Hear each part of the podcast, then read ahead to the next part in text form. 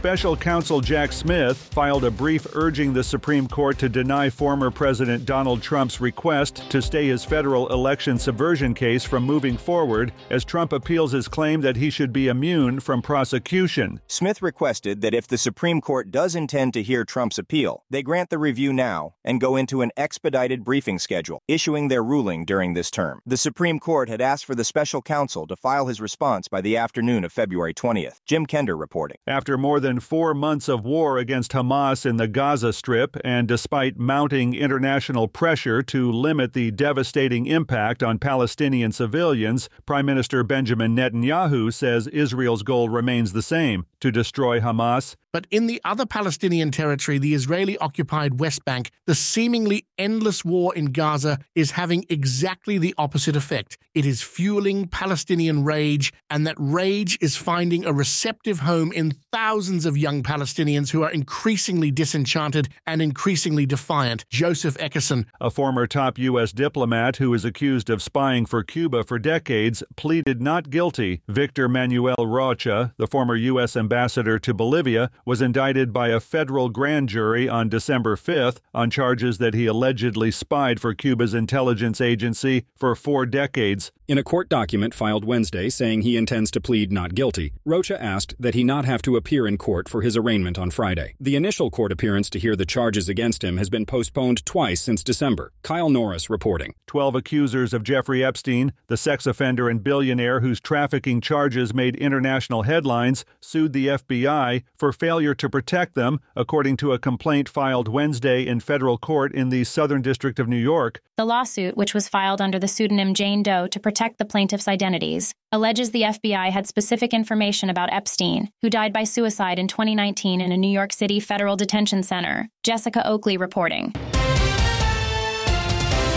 This is the latest news headlines.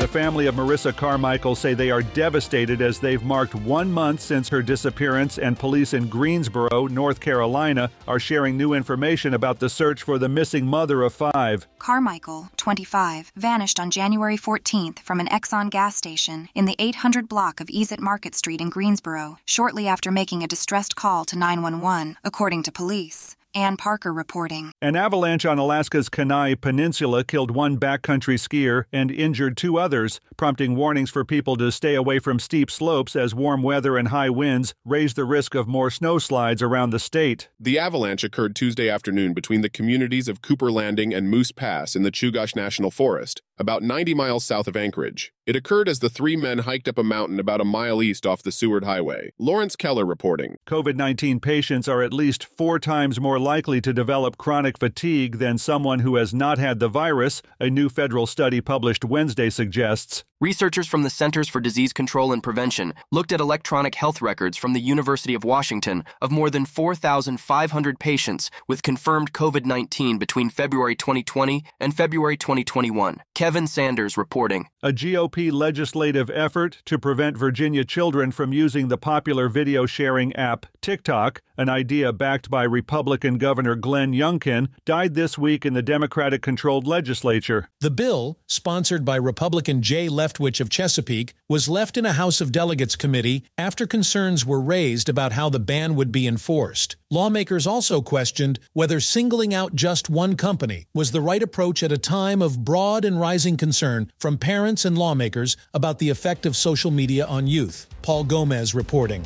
And that's the latest news headlines with Alan Edwards.